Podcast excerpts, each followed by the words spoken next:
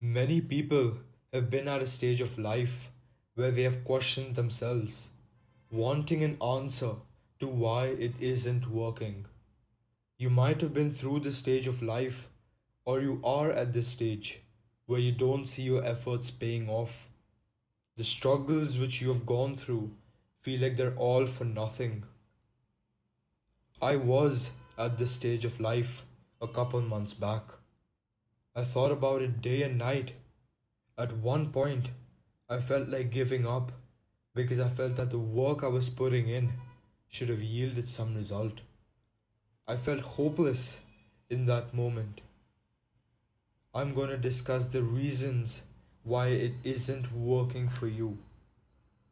One of the reasons that it isn't working is because you lack focus. Many people lack focus because they're surrounded by distractions. Your mind isn't free, but preoccupied with useless thoughts.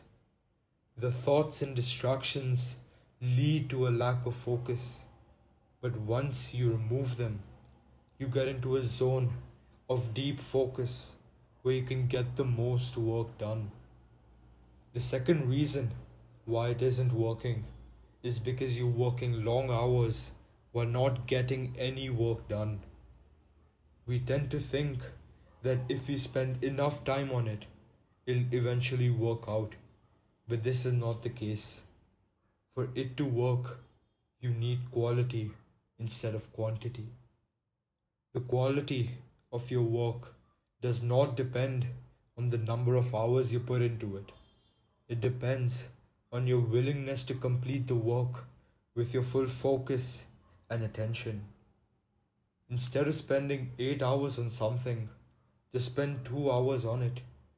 But in those 2 hours, completely dedicate yourself to your work.